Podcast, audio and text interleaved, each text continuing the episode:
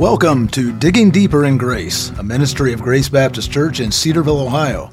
Our goal each episode is to dig deeper into the scriptures with a focus on our most recent sermon. And now let's dig deeper. Hello and welcome back, or welcome for the first time, the last, uh, second time, or maybe you've been with us for quite a while, but we're grateful to have you along for this week's episode of Digging Deeper in Grace. I'm your host, Bart Sheridan, and it's great to be back at the table today with Tim Cockrell. Uh, Tim shared from Exodus chapter 2 this past weekend, and that message will be the focus of our discussion today. So, Tim, we're back for round two of what looks to be a full full round or full set of rounds in this discussion of Exodus but today we're hearing the introduction to Exodus of the early Hebrew nation that is going from Egypt and moving slowly we will see into the promised land. But uh, specifically we're learning about today about the making of a man Moses absolutely um, you have the deliverer who is is born in really some dark and difficult circumstances, but we see, man, God's fingerprints just all over this story. And it, it's fascinating. Uh, the, the, writer, and we believe the writer of this to be Moses, wrote most of the Pentateuch. Uh, there will be times, uh, that's the first five books of the Bible, that is. There will be times later on where we'll see, I think, that uh, there were, he had a little help, uh, mm-hmm. particularly after his death, but uh, which was good. But anyway, Tim, you made a point a couple of times there in verses 3 through 10 or 1 through 10 mm-hmm that Moses' mother showed great faith as she was placing that basket. Uh, you said that that uh, word for basket was the same uh, word or a related word to what we see in Noah with ark, the mm-hmm. ark, but a, a, a vessel. She placed that in the water, trusting that God might bring her hope for her baby's safety to fruition. And and you also reminded us that God doesn't always act in that way. He doesn't always bring about things that we say, hey, take care of my baby, take care of my child, take care of my husband, my wife, mm-hmm. my brother, sister, mother, father. Sometimes children or others get hurt. They sometimes even die. Sometimes they're born with things that we don't know how to deal with. You've been through this more than most. And we trust their safety and trust their safety to God, but how can we talk about scriptural principles like this, and, and how should we view them? Principles that God will take care of things when sometimes in our thought processes it seems like He doesn't. Right.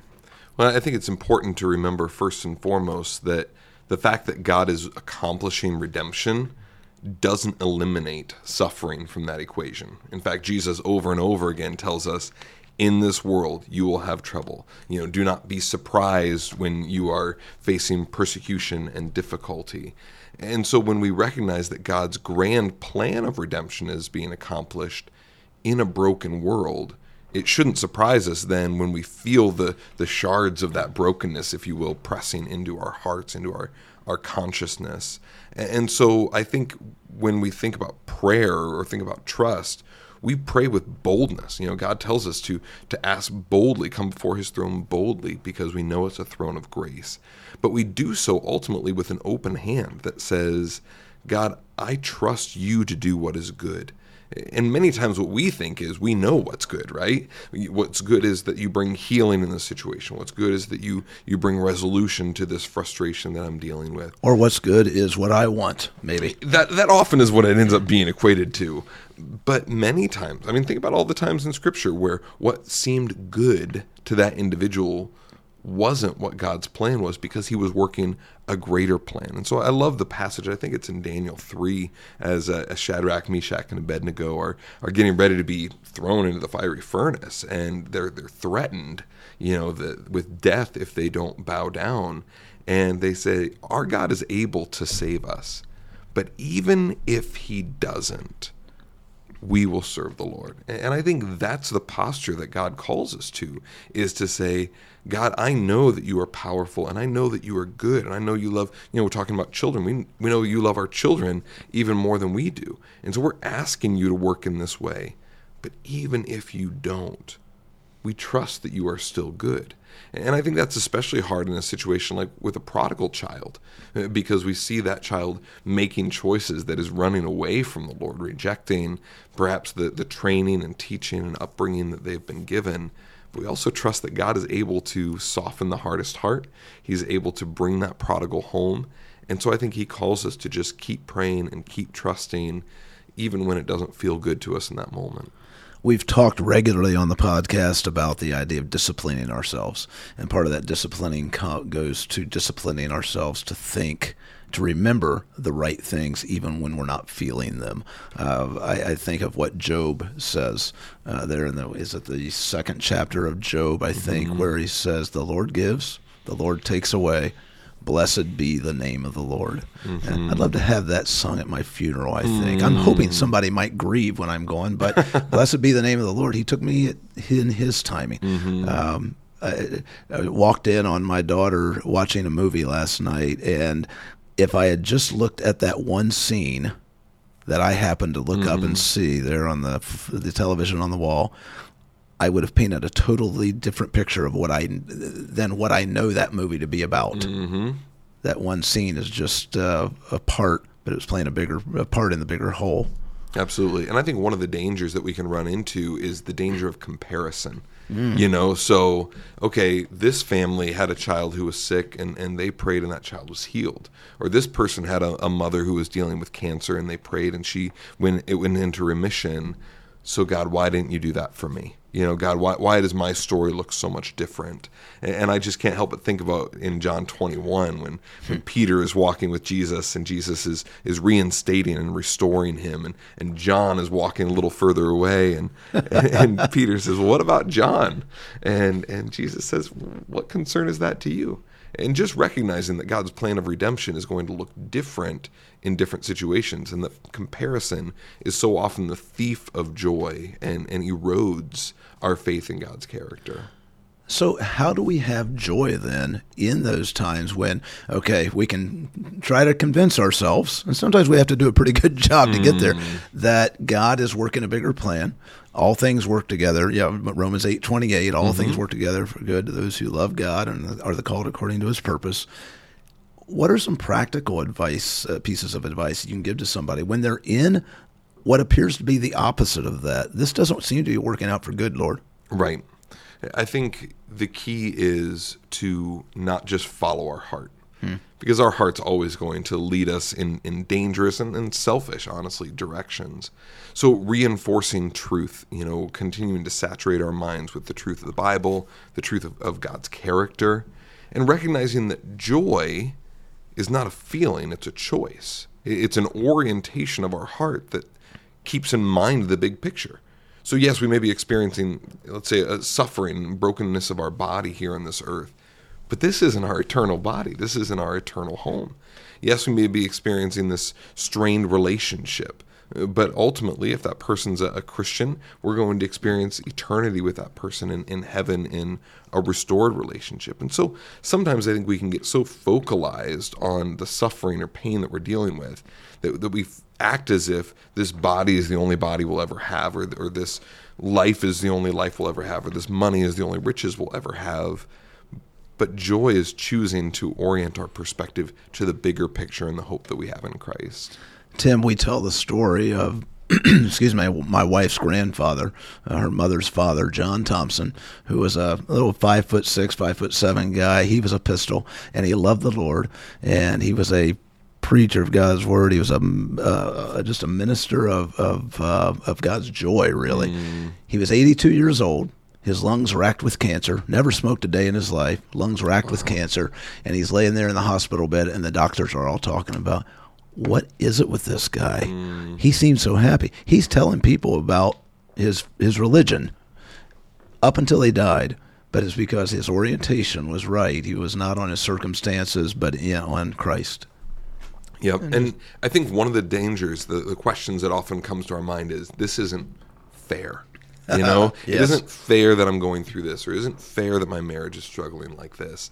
And even there, our our choice of joy has to focus on what fair really would be. Oh, and let's it, not go there. exactly. I mean, it roots us in God's grace, so that even if that grace doesn't feel good to us in that moment, it's a grace that has secured us eternally. And that does, it gives us hope in those moments that, from a worldly perspective, should lead someone to a sense of bitterness or despair. Okay.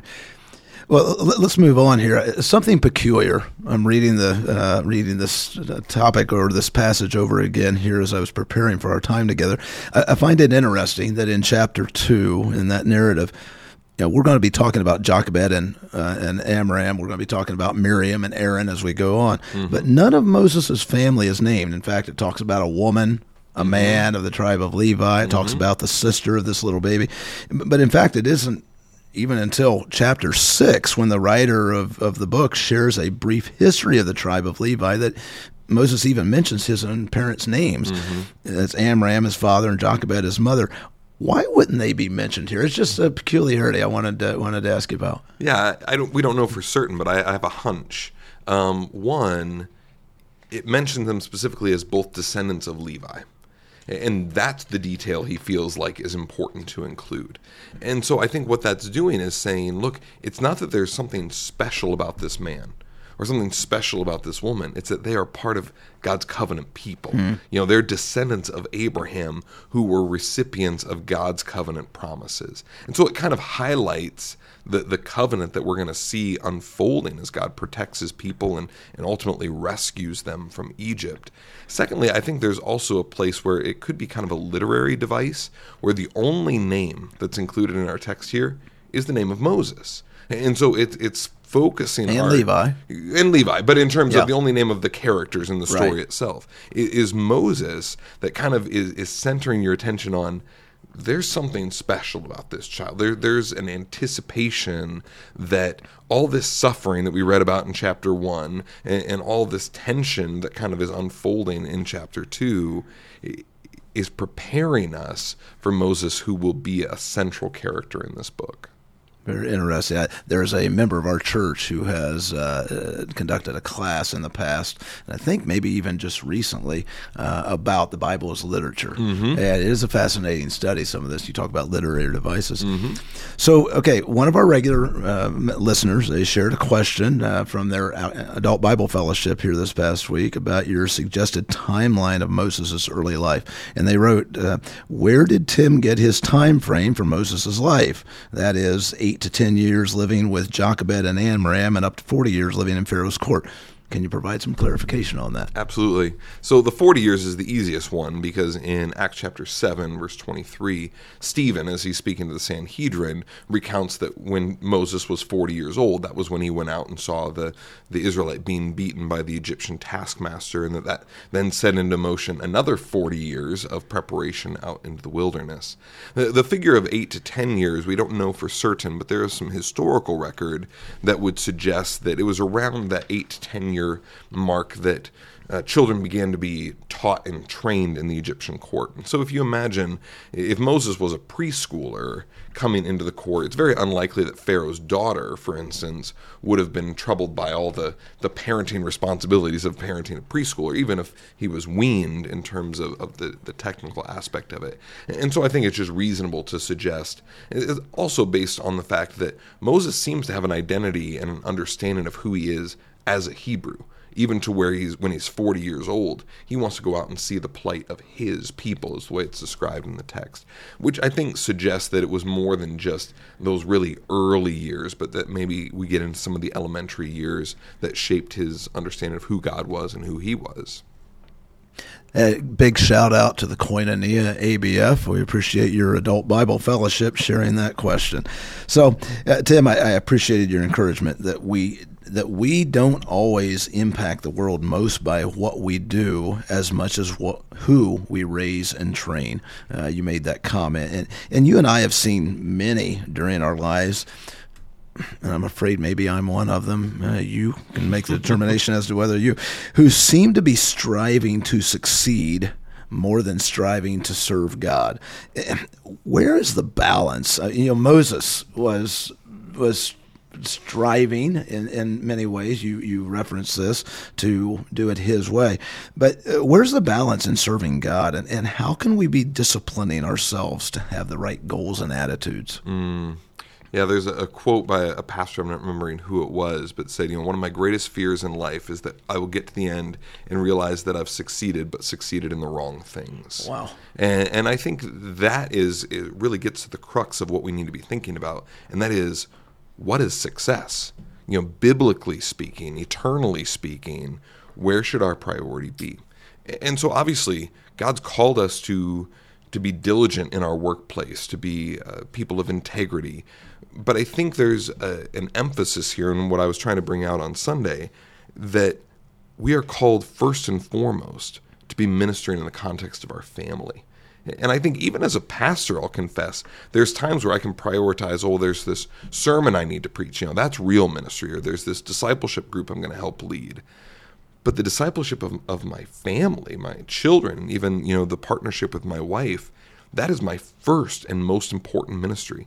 And if I fail at that, nothing else really matters. You know, I think that's one of the reasons why in 1 Timothy chapter 3, when it's giving qualifications for elders, it says he must manage his household well.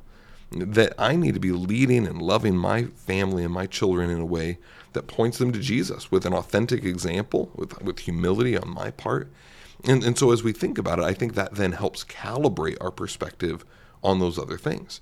So, for instance, if being successful at work means I can't be, be there in formative moments for my kids, then that's not a success I'm willing to sacrifice for. You know, if being uh, prominent in positions at church mean that I can't be investing in my family in the way that God's called me to, then I maybe need to reorient my priorities. Now, obviously, there's going to be seasons in which that's going to look different, uh, but I think for me personally, that's how I try to orient my, my goals and priorities to just say, am I investing in the right and most important things? Because let's be honest, there's a lot of things that we can do that are good things, but are not the most important things.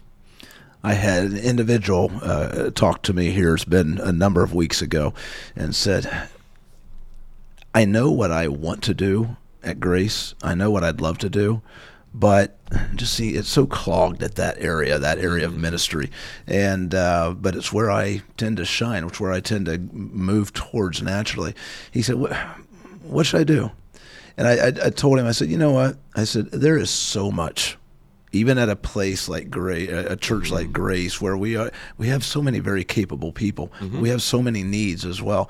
I said, ask people in leadership what isn't getting done. Mm.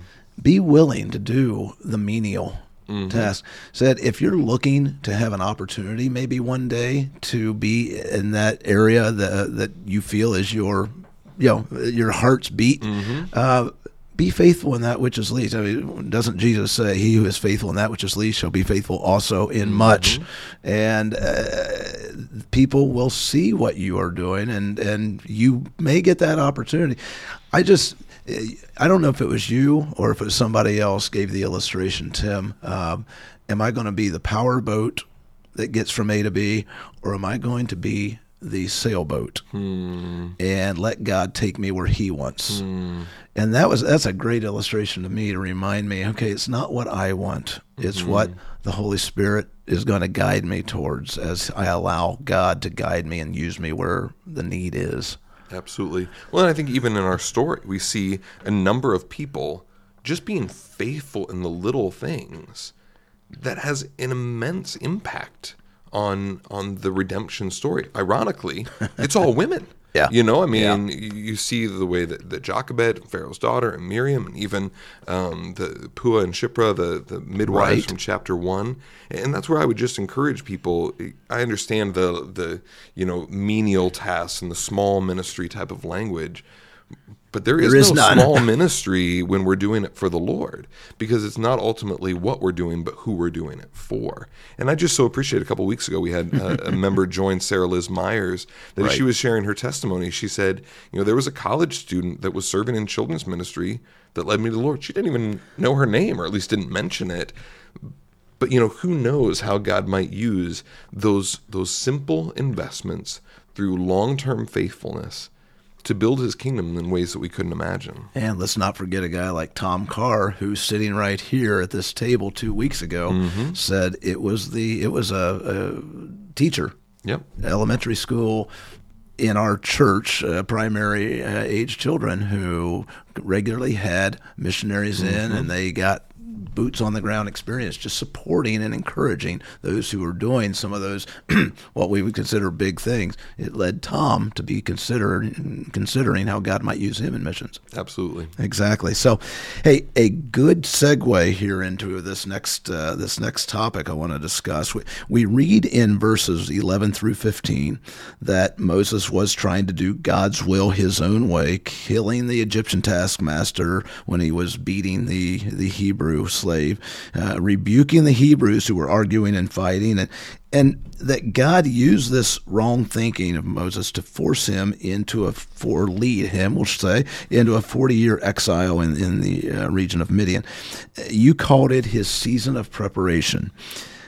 I know that we have listeners today who, who have gone through or perhaps are in the midst of their own seasons of preparation.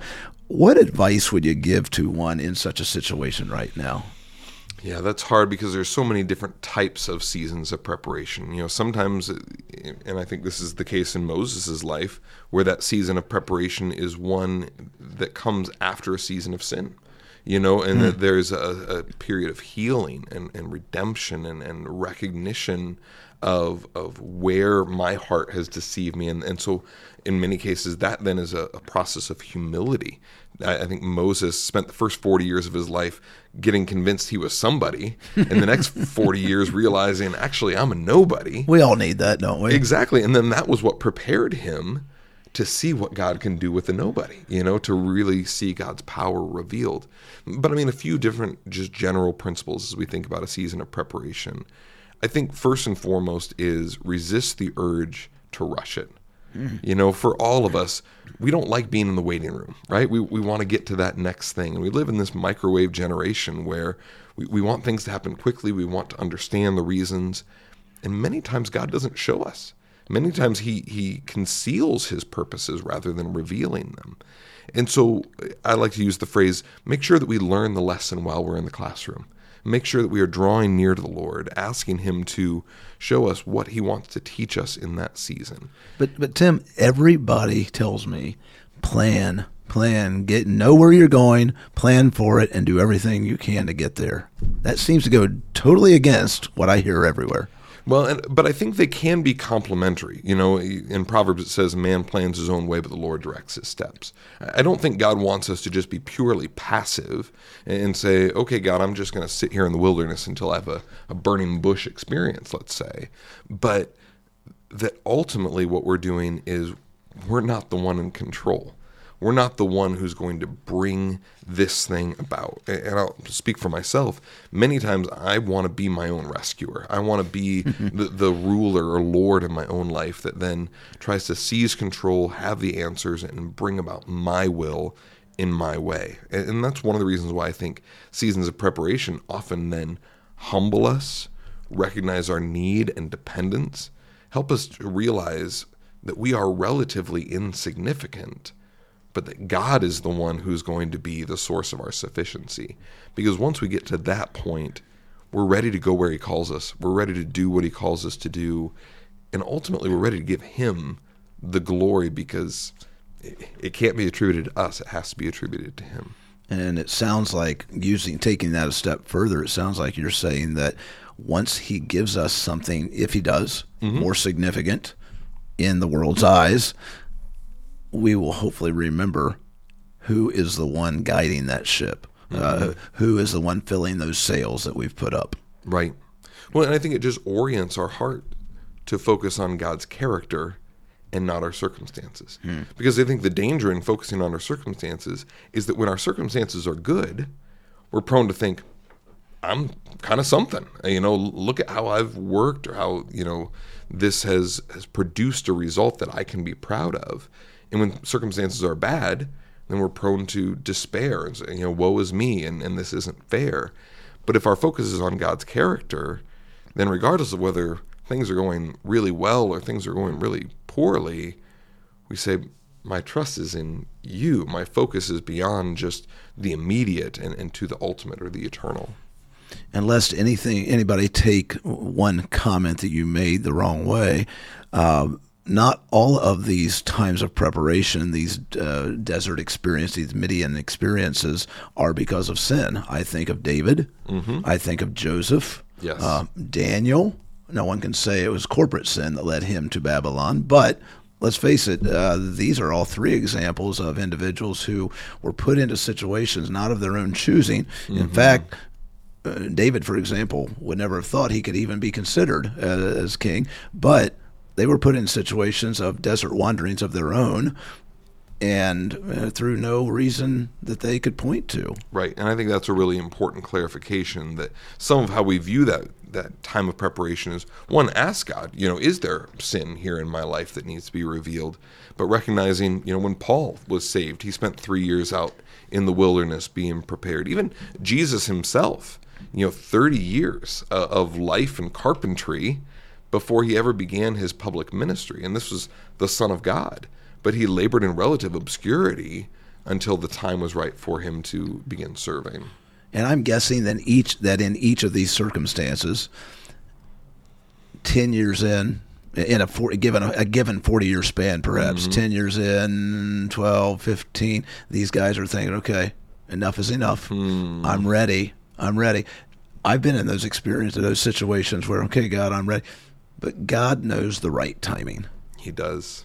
When I, I love the fact that in this next chapter, in chapter three, we get to God calling Moses and telling Moses, I'm going to send you to Egypt. And Moses says, Who am I that, that I would go to Pharaoh? And I think that tells you It's complete. he, he's learned the lesson in the classroom. And, and what I love about that then is God doesn't respond by saying, Moses, there's nobody who'd be better equipped than the, than you. You think about all your qualifications. He says, Moses, I'm going to Yeah, be. you're right. You. I'm going to be with you. Yeah, you're nothing, but I'm everything, and that's really kind of the point. Great, great. Well, well let's go back, and we're going to uh, a little bit of a retread of discussion, but I think it's worth going back to Tim. The, the, the truths you share in verses twenty three through twenty five, uh, specifically that God knows and God remembers. Those were two phrases you used. God knows and God remembers.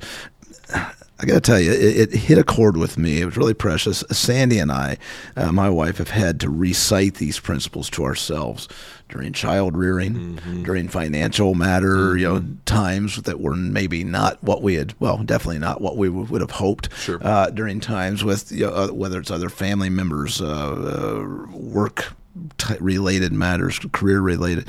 And we've had to recite these, and most often it was when we least felt the truth in our hearts. And uh, it reminds me once again of the need for each of us to be storing up these truths in our hearts when we do see them clearly, so that w- even when we aren't feeling it, we can call on those old certainties, those old, uh, age old infinitely long certainties that God is in control. I just got I think it's a good place to end. It is because all of our hearts, in those moments of pain, in those times of suffering, are prone to despair, are prone to ask the, the why me and, and this isn't How fair. long, Lord? Exactly, how long? And and I think that's a part of living in a broken world. But I think what we have to be careful is to not allow our heart to lead, but rather that we lead our heart. That it's it's the, the emotions, if you will, are the caboose of the train and not the engine. And I think we do that by filling our mind and reinforcing in our heart the truth of God. That we are, are reminded of his character, we're reminded of his promises, we're reminded of his grace, even his faithfulness in the past. Because I'm going to be honest, sometimes in times of suffering or anxiety, it's because I'm being forgetful. I forget how God has been so good and so faithful and proven himself time and time again. Because when we're in the midst of the valley, it can be tempting to think of God as distant or indifferent. But God has shown his faithful care in our lives in so many ways. And so, even just that simplicity of the way that chapter 2 ends, and he knows. He knows our situation. He's intimately acquainted with, with our sleepless nights and our tears and our anxious questions that we're wrestling with. But he isn't indifferent. He cares and he's at work, maybe in ways that we can't see, but just resting in those truths, I think, draws us deeper into faith in his promises, in his plan, but ultimately in his character as God. I can't help but go back, and I, I said that the phrase "How long, Lord?" Mm-hmm. It just takes me back to Psalm chapter thirteen, the thirteenth Psalm. Mm-hmm. Uh, we talked about this in our adult Bible fellowship class here two weeks ago, and I think it's just so good. Got to read this, Tim. David says, "How long, Lord, will you forget me forever? How long will you hide your face from me? How long will I store up anxious concerns within me, agony in my mind every day? How long will my enemy dominate me? Consider me and answer, Lord my God. Restore brightness to my eyes. Otherwise, I will sleep in death. And he goes on here, and uh, my enemy will say, I have triumphed over him, and my foes will rejoice because I am shaken. But I have trusted in your faithful love. My heart will rejoice in your deliverance. I will sing to the Lord because he has treated me generously. Mm. It's okay to is it is it okay to ask how long? Is it okay to wonder, God, where are you? Absolutely. I think the psalmist does a great job of, of modeling for us what that looks like is to say, God, why? So what I'm feeling. Right. But ultimately, I trust in you. Hmm. You know, the, these are the longings of my heart. These are the hurts that I'm experiencing. But I'm settled in my confidence that you are faithful, you are good, and that you are working your good plan, even if it doesn't feel good to me in this moment. Great. Anything else you uh, that's on your mind you want to share? No, I, I think this has been a, a, really helpful discussion, and I just I so appreciate the Book of Exodus. And you know, sometimes when we think about the Old Testament, we think of it as just old, you know, outdated, so distant. stories, Sunday school time, exactly, so distant yeah. and separated from what we're experiencing in, yeah. in 21st century America. But when we see God's patterns of, of grace and faithfulness, His power to redeem, people in a, helpless situation, and it just brings it right into our lives today. Well, and next week we're going to come to a topic. Josh Taylor is going to be leading us in our study, but a an absolutely pivotal Old Testament story that actually it not only uh, it has great theology certainly, but it will set the tone. It tells us who God is. Absolutely. It's so rich story. in its theology. And we rely on this today. Even our Bibles the word we use for Lord is spelled a certain way because of this passage in chapter 3 exactly. of Genesis. Looking forward to having that discussion here next week with Josh Taylor. But for this week, Tim Cockrell has been my guest for this episode of Digging Deeper in Grace. We've been discussing his recent sermon from Exodus chapter 2. And you can access that message on YouTube by searching Grace Baptist Church, Cedarville, Ohio. And you can access past Digging Deeper in Grace podcast episodes by using your favorite podcast app or by visiting gracecedarville.org on the World Wide Web and clicking podcast on the media tab. We also encourage you, like the Koinonia Adult Bible Fellowship did this week, to share your questions and comments with us each week by emailing them to contact at gracecedarville.org. That's contact at gracecedarville.org. And plan to join us next week. We'll be continuing our discussion of God's Word in Exodus chapter 3. And until then, I'm your host, Bart Sheridan, thanking you for tuning into this week's episode of Digging Deeper in Grace. Digging Deeper in Grace is a ministry of Grace Baptist Church in Cedarville, Ohio. Visit us online at gracecedarville.org and join us next time as we continue our discussion. In the meantime, we invite you to continue digging deeper in grace as you read God's Word.